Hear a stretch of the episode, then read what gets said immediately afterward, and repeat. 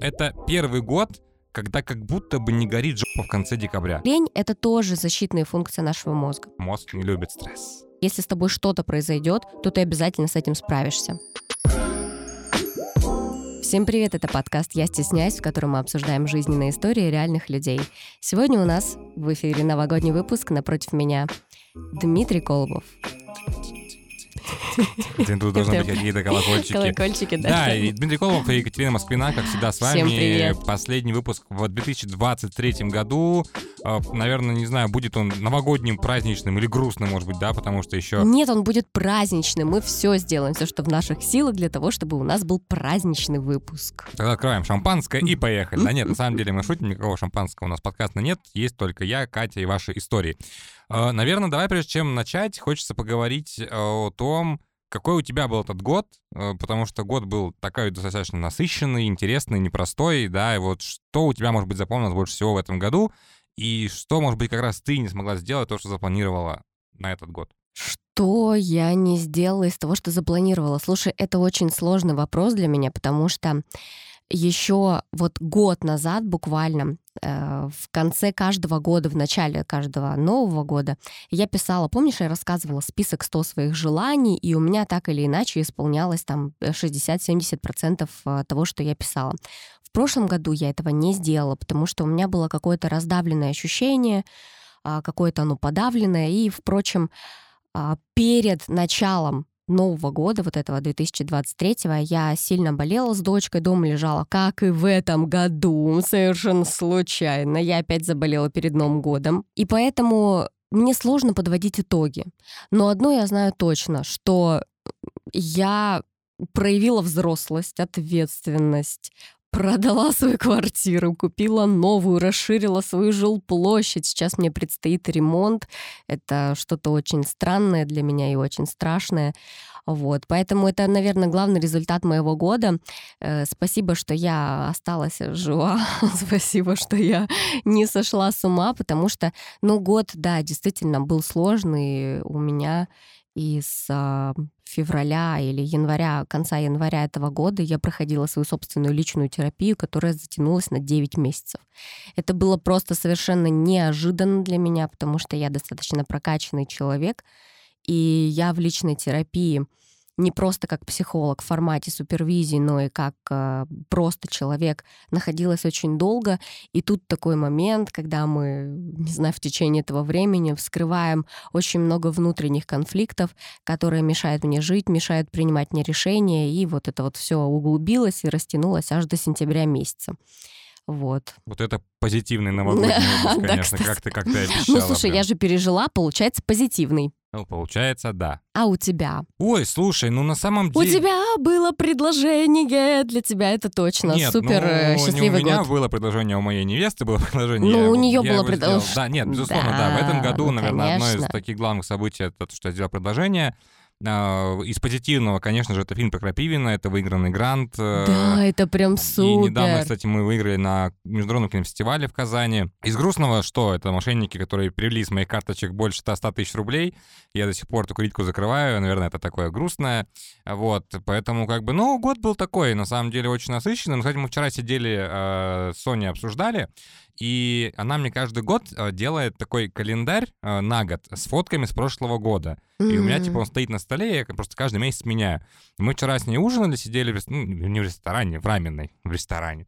В раменной сидели, и она говорит, слушай, вот в этом году, когда я тебе делал календарь, потому что это уже как бы не сюрприз, это был сюрприз первый раз, потом я просто каждый год прошу, Мгм, прошу мне мгм, его обновлять. мгм. И она говорит, я вот в этом году делала, когда вот там, там, видимо, коллажи будут, я не знаю, она говорит, вот в этом году он был более насыщенный, чем прошлый. Ну, то есть, потому что в этом году как была и Осетия, и Таиланд, и мы Ну, вы съездили путешествовали Зюрат много, Кульда, да. да, в экопарк под Челябинском, там, в горы, еще что-то, еще что-то, там, мы там собаку сдавали на перевоспитание. Ну, то есть год, да, правда, был насыщенным, и, наверное, он, конечно, больше был положительным, нежели отрицательным в любом случае. И, наверное, слушай, я вот сейчас тут конечно, это первый год, когда как будто бы не горит жопа в конце декабря. Вот прям вот стойкое ощущение, потому что последние года три Вот я все время бегал в какой-то суете, в суматохе, что-то куда-то ты по, по пробкам спешишь, какие-то что-то делаешь. Мгм. А в этом году как-то, ну вот, тут, конечно, Лайт. ну не то, что лайт, но типа все, как знаешь, под контролем. Под контролем э, нет какой-то вот этой вот там волны супер важных срочных задач, как бы они в меру есть. Мгм. Там ты то- тоже где-то что-то как бы это там, ну, немножко там под это подсобираешь себя, как бы вот, но в целом, как бы да, пока вот такой год заканчивается на такой хорошей нейтральной ноте. И на этой нейтральной ноте мы будем уже переходить к первой истории, чтобы вас не утомлять нашими историями. Не думаю, что у меня были проблемы с личными границами, но попав в спорт, им пришлось пройти проверку. Там было не то, что как в армии, а как в тюрьме. Деды заставляли пахать молодых и так далее. Но как только ты дал отпор самому главному, все сразу стали относиться ко мне по-другому. Потом спорт стал моей работой, и там уже начали вмешиваться рабочие отношения, из-за чего иногда вынуждали соглашаться на то, что ты не хочешь, но опять помогла ситуация поставить начальника на место. Да, может это неправильно, но манипуляцию и абьюз я тоже не приемлю. В итоге больше ко мне никто не лез и стали ко мне относиться с уважением. Только вот на жизнь это очень сильно повлияло. Работа в таком месте постоянно ждешь, что кто-то нападет словесно или воспринимает что серьезно, даже шутку. Уволилась, стараюсь обратно добреть и даже иногда специально разрешаю нарушать свои границы. Мне почему-то кажется, что тебе есть э, добавить в эту историю, потому что ты сама занималась спортом в прошлом профессионально. Кстати, ну, кстати, я тоже занимался спортом профессионально, кстати, я что-то забыл об этом, да? Такой сижу, рассказываю. Маленький нюансик. Не, ну слушай, ну в моей спортивной карьере как будто бы такого особо не было. У меня было на другое, то, что тоже психологически там сказывалось, но не то, о чем говорит в этой истории девушка. Хотя в целом все мы понимаем, что спорт это на самом деле всегда тяжело для психики, потому что есть прекрасный фильм, который я уже много раз, мне кажется, о нем говорил, «Уральское дерби», да, про детские хоккейные школы. Вот если интересно, просто посмотрите, он есть э, на разных платформах э, в свободном доступе, где Ты как знаешь, раз таки Я, поднимается э, эта тема. э, Слушай, прости, что перебиваю. Вот ты знаешь, мы иногда с тобой сидим, просто подкаст записываем, а у меня такое ощущение, как будто я на просветительской беседе. Потому что я не знаю, в какой момент это произошло, но ты стал так много знать про кино, про всякие вот такие вот моменты. И и я вот сижу и пробуждаюсь просто, понимаешь? Это радует, что ты пробуждаешься, и что... Слушай, я всегда много знал про кино, просто об этом никогда не говорил. Ну да, наверное, ты и одно кино, э, про, про что-то про одно говоришь, потом про второе. У тебя, мне кажется, на каждую нашу тему есть э, какой-то Конечно, фильм. Э, Блин, это так круто Это, вообще. это- Я всегда это- так... это моя работа. А теперь работай ты и разбирай эту историю. Слушай, ну я бы не сказала, что мне есть что добавить а, в отношении личных границ и спорта, потому что у меня к этому немного другое отношение. А, почему? Потому что в моем понимании, мне кажется, что с самого детства я занималась всем из удовольствия. Не потому, что мне нужно было, не потому, что меня заставляли, у нас не было никакой дедовщины, у меня был абсолютно лояльный тренер. Да, в какой-то момент, э, когда мы были подростками, нам было от 10 до 13, там, 14 лет, когда не хотелось вообще ничего делать, мы приходили на тренировку и пытались э, балду пинать. Саботировать. Да, саботировать. Вот. Но она абсолютно как-то всегда, вот я сейчас даже не могу вспомнить, как так получалось, что мы всегда делали все, что она а, нам говорила. Понимаешь, мы приходили, и мы просто тренировались. Ам, Наверное, я была замотивирована на результат, я была замотивирована своим прогрессом, я была замотивирована тем, что мне нравится ходить, вот именно тренироваться, сам процесс, я была им очень воодушевлена.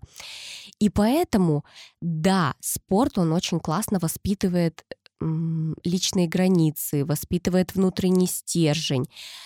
И я бы не сказала, что он напрягает психику. Ну, я другого мнения. Я считаю, что вот профессиональный спорт очень легко может сломать психику ребенка, неокрепшего ума, потому что есть много примеров, да, когда, э, ну, скажем так, вот возьмем даже простой пример хоккей. Условных Малкиных, Овечкиных, их один там на миллион. Мгм. Все остальные, которые вот эти дети занимаются хоккеем, в которых вкладывают родители, это тоже отдельная тема. Может, папа хотел быть хоккеистом, сыну это вообще нафиг не упало. И вот ребенок занимается там 15 лет условно хоккеем, потом он понимает, что все, он ничего в этой жизни не добился, а он ничего другого не умеет. И вот как раз в этом фильме, о котором я сказал, да, ребята рассказывают о тех самых парнях, которые вот там 15 лет ходили в, в академию условного там трактора или металлурга, а по итогу в 30 лет, когда ты остаешься без образования, без работы и все, и они там кто-то, ну, спился, наркоманился и так далее и тому подобное. И это все равно влияет, это же все равно идет с детства. Как мне кажется, что сейчас, ну, есть э, два подхода, мне кажется, просто в спорте. э, есть какая-то советская школа, да, а есть как бы сейчас современная школа, более такая, ну, типа вот Лояльная. Эко-friendly. Friendly, friendly, да, friendly sports school. Вот, потому что очень много равно советского еще осталось, да, в нашей стране. Вот это вот э, делай, как я сказал, делай, как я должен, ты ничего не знаешь, мы все знаем, да, и много, на самом деле, есть же и случаев, когда и били тренеры детей, как бы, да, и да, прочего, да. прочего, угу. прочего, и, в принципе, спорт — это же всегда про конкуренцию, потому что даже внутри одного условного клуба ты будешь заниматься на любых соревнованиях, вы друг с другом соревнуетесь, как бы, и это угу. тоже, это тоже, ну, с одной стороны, это и может хорошо повлиять на, ну, как бы на психику, но с другой стороны, у кого она слабенькая, может быть, наоборот, это расшатает психику.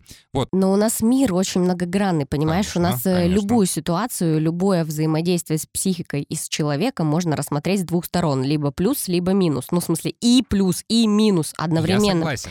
Но... Поэтому кому-то кому-то, как мне, например, везет, да, и я воспитываюсь э, в условиях там вот какой-то э, спортивной подготовки и воспитываю свою психику, воспитываю дисциплину, воспитываю еще что-то, и для меня это вот идет именно рост личностный, а для кого-то, да, это идет переломный момент. Я абсолютно согласна с тобой, но определяюсь, что нет одного какого-то варианта. Есть и то, и другое, Нет, понятно, и все существует что одновременно. Мир не черный, не белый, ну, да, да, есть да. все варианты. Просто здесь история о том, на самом деле, я отчасти понимаю даже, наверное, то, о чем говорит э, героиня этой истории, э, про вот эти личные границы и, э, как она тут написала, ты постоянно ждешь какой-то атаки, даже словесной, какого-то подкола, то есть ты все время знаешь такой, как этот вот на, не знаю, как это, ну, такой... Э, Тоже себе представляешь этот, когда в э, приставку играешь, там вот эти вот, как эти нет. человечки, которые дерутся, они ну, всегда нет, вот я, в этой, нет, знаешь... Я, я, я представил какого-то такой вот позе. большую кошку, которая угу. готовится к прыжку за добычей. Я вот такая у меня была ассоциация. И у меня была похожая история, она была, конечно, связана не с спортом, она была связана с моей нестабильной самооценкой какой-то период времени, и когда меня кто-то подкалывал, мне прям это, знаешь, типа серьезно обижало, я такой думаю, как вы можете прям такое говорить, я же типа не такой, там, тыры-пыры. Но это было давным, ну ладно, давным-давно, это было достаточно давно. И я понимаю, о чем она говорит, потому что, в принципе, к сожалению, в наше время сейчас, мое, опять же, субъективное мнение, э, вероятность, что тебя кто-то подставит, не знаю, или там нападет словесно, или нападет физически, она чуть больше, чем помощь. Яркий пример. В пятницу Соня шла с тренировки и поскользнулась, и очень сильно упала на лед, получается, коленом. Она долго не могла встать, потом с горем пополам как-то встала, дошла там до условного там торгового центра, вызвала такси, и она мне просто пишет, что она вот там 5 минут или 7 минут лежала, потому что было больно, и никто не подошел, даже не спросил, вообще как у вас там, ну, может вам помочь там. И вот это вот к вопросу о том, э, насколько сейчас люди стали безразличными, наверное, да. И вот э, меня, конечно, радует мысль героини о том, что она сейчас пытается добреть, да, открывая свои личные границы. И это тоже, наверное, ну, от, это, тоже правильно. Потому что все равно, как бы, ну, надо быть добрыми, отзывчивыми, как мне кажется, в любом случае, так друг другу. Но как будто бы, как будто бы сейчас вот с этим проблемки такие у нас и есть. Мне кажется, просто сейчас люди находятся именно вот в этом состоянии, как я тебе сказала, вот эту метафору, да, когда играешь в приставку, вот в эти драки, да, и вот эти вот герои, они, если просто остановиться и не нажимать на кнопки джойстика, то ты увидишь, как вот эти вот герои, они находятся вот в таком вот движении, и они вот в такой боевой позиции, типа.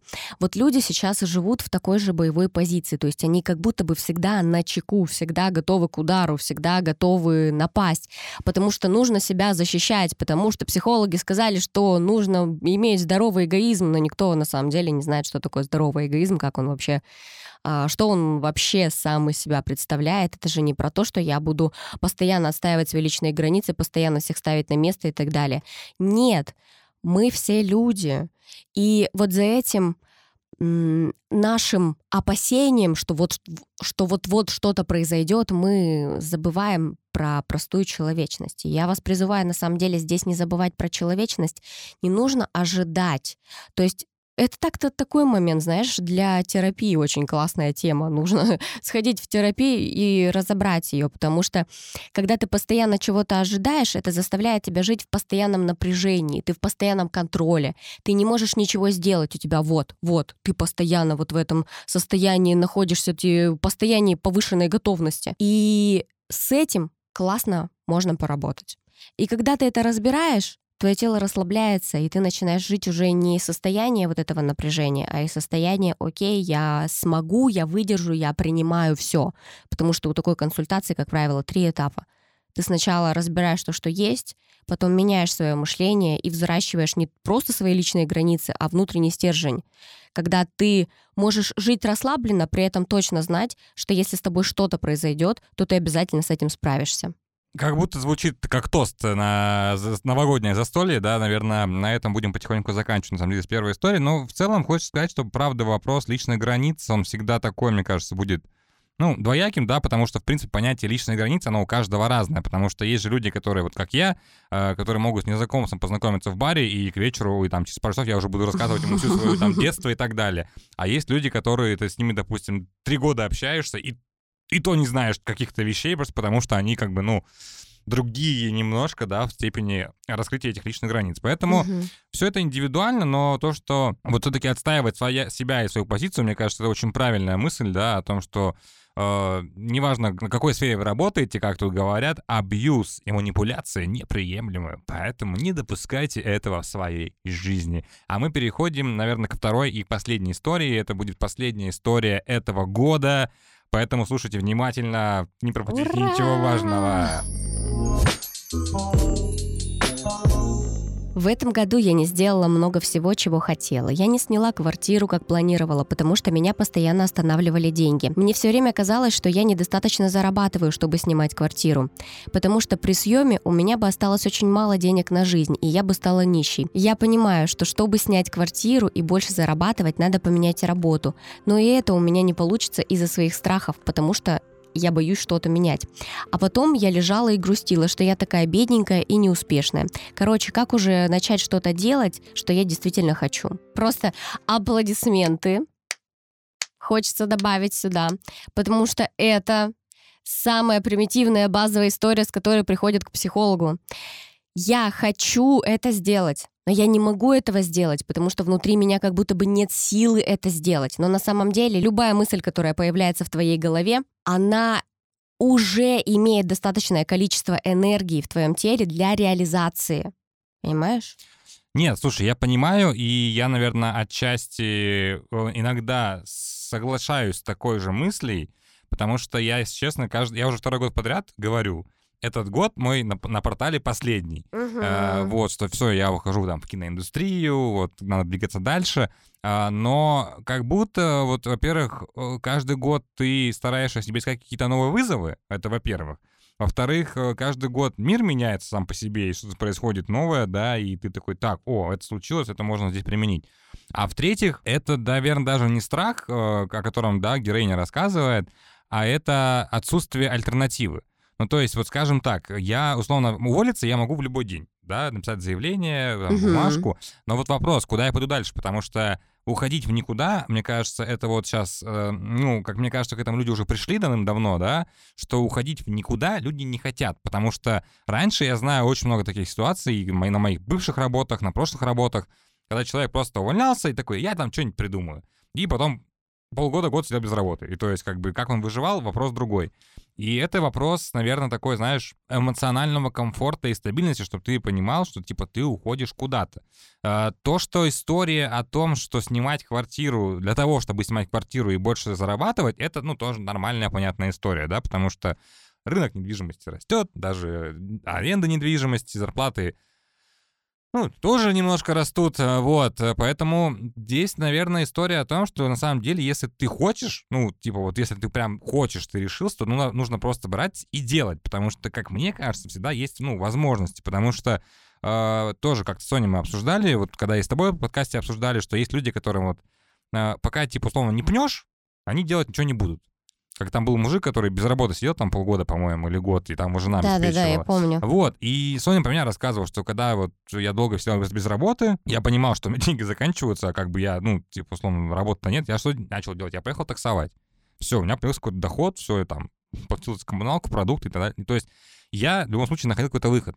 И это, конечно, плохой пример. Это не значит, что сейчас, если вас не устраивает ваша работа, все бегом в такси, да, там типа 120 тысяч в месяц э, будут зарабатывать. Нет, а, как бы, как мне кажется, просто очень много же вот еще и таких внутренних страхов, они же еще влияют на тебя психологически. Потому что когда ты условно э, сидишь на работе, понимаешь, что тебя работа не устраивает, потому что не устраивает зарплата, потому что ты не можешь снять квартиру, у тебя непроизвольно возникают претензии к работе, потому что к себе ты претензии, наверное, эти не сможешь предъявить. Ну, конечно, Потому там и что отсутствие всегда мотивации. кто-то виноват, но не мы. Вот как мне кажется, работает такая психология защитная у нашего мозга. Ну да, да. Что кто-то виноват, но виноват не, не мы. Ты скоро будешь психологом работать, за... займешь мое место. Слушай, я поработал э, барменом. Бармен — это хороший психолог. И сейчас я Да-да-да. работаю документаристом. Это не, не меньший психолог. Поэтому у меня Согласна. все мои как-то деятельности и идут рядом с психологией. Согласна. Слушай, ну э, да, это действительно защитная функция нашего э, мозга обвинить кого-то, переложить ответственность для того, чтобы не обвинять себя, потому что себя мы всегда должны самосохранять. Поэтому что, э, ну, мы же не можем давать э, волшебных Мы никаких советов, ни да. советов, ни волшебных таблеток, ничего. Но я бы, наверное, рекомендовала рассмотреть эту ситуацию с другой стороны. Есть же плюсы и минусы благодаря которым мы остаемся на этой работе. А, Минусы, благодаря которым мы не хотим здесь работать. Понятное дело, что отсутствие денег это всегда очень э, сильный стимул для того, чтобы что-то поменять. Потому что человек всегда будет стремиться к улучшению своей жизни. Ну, человек, который мыслящий, человек, который растет как личность, он будет расти и финансово, потому что с развитием качеств личности повышается твоя финансовая емкость. Вот. Поэтому когда возникают такие моменты, надо думать, а что заставляет меня оставаться здесь сейчас? Почему я здесь? Потому что я не найду что-то получше или потому что я просто не хочу ничего менять? Вот ты знаешь, э, есть такая штука, феномен лени. Мы, по-моему, с тобой никогда не рассматривали это даже ни в одном подкасте, но я хочу сказать сейчас, что лень — это тоже защитная функция нашего мозга.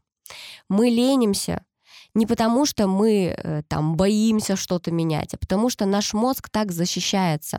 Нашему телу посылается сигнал, что нам нужно полениться, ничего делать. Вот знаешь, когда тот момент, когда ты хочешь вроде бы найти новую работу, но у тебя даже рука не поднимается открыть там тот же самый HeadHunter и посмотреть вакансии. Просто потому что нет сил. Потому что вот ты идешь, вот ты просто живешь, да, у тебя есть своя собственная жизнь, и все в твоей жизни тебе понятно. Даже если в твоей жизни, там, не знаю, есть абьюзерские отношения Я или что-то не помню. так. Я, да в своем познании Да. настолько преисполнился. Да, да, да, да, да, да, да. Ситуации, идущей к реке. В общем, любой человек, который находится сейчас в своей жизни, ему уже эта жизнь понятна. Со всеми теми проблемами, ситуациями, со всем тем, что в этой жизни существует. И мы сейчас идем просто по протоптанной дорожке. Я придумал, точнее не придумал, я вспомнил, как правильно это называется. Вот то, что не получается сделать уберение Мгм. этой истории, Мгм. это выход из зоны комфорта. Потому что Мгм. сейчас есть зона комфорта, условно, она, она работает на этой работе, она понимает, как эта работа устроена. Я сейчас к этому и подведу. А вот что-то меняется, это сразу стрессовая исторая, а мозг Да. любит стресс. Да, вот слушай, я сейчас про это и рассказываю как раз-таки.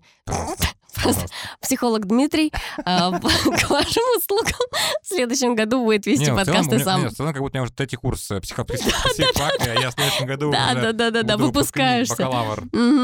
Бакалавр психологии. Вот, и когда мы живем просто, наша жизнь нам понятна, мы идем по протоптанной дорожке, то есть мы просто едем по рельсам. И тут в нашу голову такая бац, и приходит музыкальное сопровождение Дмитрия. И тут просто в нашу голову приходит какая-то мысль. Да, Дима, дай сказать. Да, да, извини. И тут в нашу голову приходит мысль о том, что нам нужно что-то поменять. Ага, сменить работу, больше зарабатывать, заниматься спортом с Нового года начать, бросить курить, Дмитрий.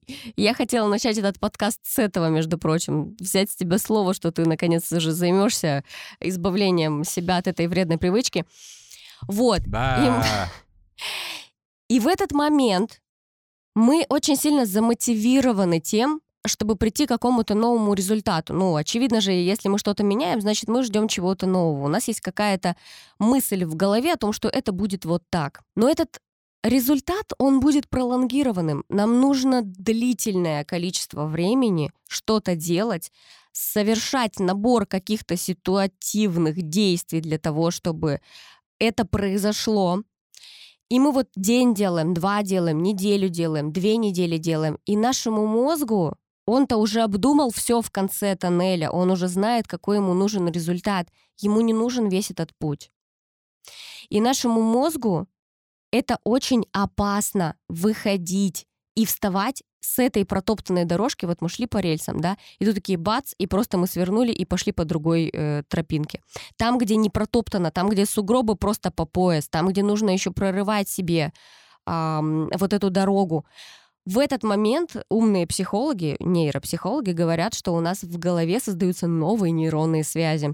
Но этот процесс в теле забирает огромное количество энергоресурсов. На это еще нужно быть не просто готовым, а нужно постоянно соблюдать баланс, режим дня, питание, разные ментальные штуки делать для того, чтобы именно себя разгружать. Для того, чтобы твоему мозгу было понятно, что это не опасно. А для того, чтобы ему было понятно, что это не опасно, нужно делать это все через удовольствие. Кольцевой сюжет нашего подкаста. Как тебе? На секундочку. Вернемся к удовольствию, с чего начали. Да, в общем, удовольствие получайте от жизни, что все было хорошо. Нет, слушай, нужно получать удовольствие не конкретно вот это вот типа находись в моменте, там туда-сюда, вот эти все попсовые фразы, никто на самом деле не задумывается над тем, что за этим стоит.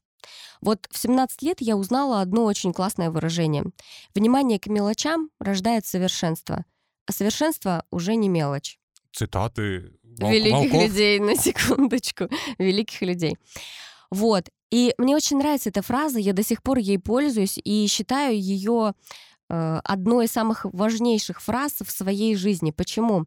Потому что когда ты обращаешь внимание на одну мелочь, ты обращаешь внимание на вторую, на третью, на пятую. В конечном итоге вокруг тебя формируется пространство того, что приносит тебе удовольствие. То есть ты ходишь на работу, и, например, приходишь, и ты смотришь, так, окей, мне нравится вообще место, в котором я работаю, мне нравится коллектив, в котором я работаю. То есть ты начинаешь замечать то, что тебе нравится. Твоему мозгу нужно дать понять, что мне здесь кайфово, мне здесь классно, и я остаюсь здесь именно вот по этой причине. И когда ты замечаешь одно, второе, третье, пятое, десятое, в конечном итоге ты смотришь и думаешь, блин, классно, вообще-то мне здесь все нравится, меня здесь все устраивает. Да, есть нюанс. И вот тут ты уже принимаешь решение, готов ли я с этим находиться вот здесь, то есть плюсы и минусы, грубо говоря, взвешиваешь, или все-таки минусы, например, отсутствие денег, они перевешивают, и мне нужно что-то менять. Но когда ты идешь что-то менять, ты идешь и уже точно выстраиваешь свой внутренний алгоритм, как это должно быть. То есть, окей, я найду работу. Так, у меня, например, есть подушка безопасности, три месяца я могу ничего не делать. Ну, условно, да? Соответственно, в течение этих трех месяцев тебе уже будет расслаблено, ты уже будешь жить из удовольствия из-за того, что ты спокоен, тебе безопасно, твоему мозгу нет стресса, твоему телу нет стресса. Соответственно, к какому выводу мы приходим? Барабанная дробь. Дмитрий, пожалуйста. Я заслушался очень Ты экзамен. У тебя третий курс университета. Давай! Я не могу сейчас сделать никакой вывод, на самом деле, потому что вот ты когда начала говорить про трехме... условно трехмесячное неработание, у меня сразу другая всплыла мысль. Это к вопросу о том, что мозг еще и от... отвыкает работать. У меня был просто случай, когда я ушел на месяц в отпуск, потому что я год не уходил, мне сказали, иди в отпуск на месяц. Я говорю, хорошо, я сходил на месяц в отпуск, я потом вернулся после отпуска, и я не смог вернуться в рабочий ритм, я начал пропускать работу, опаздывать там, и так далее и тому подобное. И я пришел, ну, просто, просто уволиться, да, потому что я как бы посчитал, что лучше я уйду сейчас, да, пока еще окончательно не испортил отношения с коллективом, чем еще больше их испорчу, потому что я не мог вернуться вот в этот вот график. Значит, мы возвращаемся к тому, что ты не просто отвык работать, а тебе и не нравилась эта работа. Она ну, не слушай, приносит тебе удовольствия. Это спорный вопрос. Спорный вопрос. Приведу доводы. Вспомни состояние ребенка, когда тебе лет 6-7, и когда ты просто любишь ходить на футбол. Ты ходишь на футбол, да, возможно, родители тебе это преподносят так, что там вот, ты будешь играть в классной команде, вы будете достигать результатов, ты потом будешь зарабатывать и так далее. Но ты ребенок, ты еще не знаешь, что такое деньги, ты еще не знаешь, как они зарабатываются, и ты просто ходишь на футбол, потому что тебе нравится заниматься футболом, не потому что тебя заставляют это делать. Здесь то же самое. На самом деле, перейдя во взрослый возраст, мы часто забываем, что вообще-то вот этот навык жития мы потеряли в детстве. Вот в этих вот условностях, каких-то программах, обязательствах и так далее. На самом деле сейчас жизнь ничем не поменялась. Мы точно так же можем делать все из удовольствия. Помнишь, э, кто там, Эйнштейн сказал эту фразу? «Сделайте хобби своей работы, и тогда вы не будете работать ни единого дня в своей жизни». Да, ты будешь работать, ты будешь зарабатывать, ты будешь получать за это деньги, но по факту ты каждый день, придя на работу, будешь получать удовольствие. Тебе нравится снимать кино? Нравится снимать кино. Ты не останешься без работы, если тебе нравится снимать кино. Ты по-любому найдешь себе применение, понимаешь? Главное идти за своим вот этим вот внутренним зовом сердца. И девушке, которая написала эту историю, я хочу пожелать как раз-таки вот этого момента. Найти то, что тебе больше всего нравится. Не продавать себе правду о том, что я сижу здесь, потому что э, у меня классный коллектив, классная работа и так далее, а действительно понять, мне правда классно, мне нравится то, чем я занимаюсь, мне нравится выполнять вот эти вот постоянные действия, потому что любая работа, она рутинна, любая, даже съемка документального кино. Нет, съемка это не рутина, монтаж рутина. Это я уже... Ну, в каждой работе есть. Не, безусловно, да, в каждой работе есть рутинные вещи. На самом деле, как-то мы очень глубоко так уже ушли куда-то в философско-психологические размышления. На самом деле, хочется, наверное, в конце этого выпуска просто пожелать всем э, того, чтобы то, что вы задумали вот на этот год, то, что не успели в этом году сделать, чтобы это обязательно случилось, чтобы вы нашли в себе силы, чтобы вы не ленились, э, чтобы вы поддерживали, помогали друзьям в достижении их каких-то целей, да, были такие более человечные э, и помогали друг другу, и что-то ты, может быть, еще добавишь, а то я тут уже на издыхании. Я просто хочу пожелать каждому из вас э, оставить все тревоги и заботы в уходящем году. И Новый год в понедельник с начала месяца Нового года. Начать не просто жить по-новому, а поверить в себя и услышать зоб своего внутреннего. Внутреннего я, и как Внутреннего я, да, сияй, своего сердца. Сияй, вдохновляй и, идти, и действуй. Да, идти просто за своим сердцем, за своей мечтой. Э, вот это то самое, наверное, искреннее пожелание, которое я хочу оставить вам в новом году. Ну, а я в конце еще раз повторю те три глагола, которые только что озвучил. Сияйте, вдохновляйте и действуйте. Это был подкаст «Я стесняюсь», последний выпуск 2023 года. С вами этот год провели, как всегда... Третий сезон! Да, Ура! третий сезон. Катерина Москвина и я, Дмитрий Колобов. И если у вас есть желание, то пожелайте что-нибудь нам в комментариях и также пишите темы, или, не знаю, или гостей, может быть, которых вы хотели бы видеть в следующем году. Мы обязательно постараемся что-нибудь придумать. С Катей это был подкаст «Я стесняюсь». Всем пока, всех с наступающим пока. Новым годом!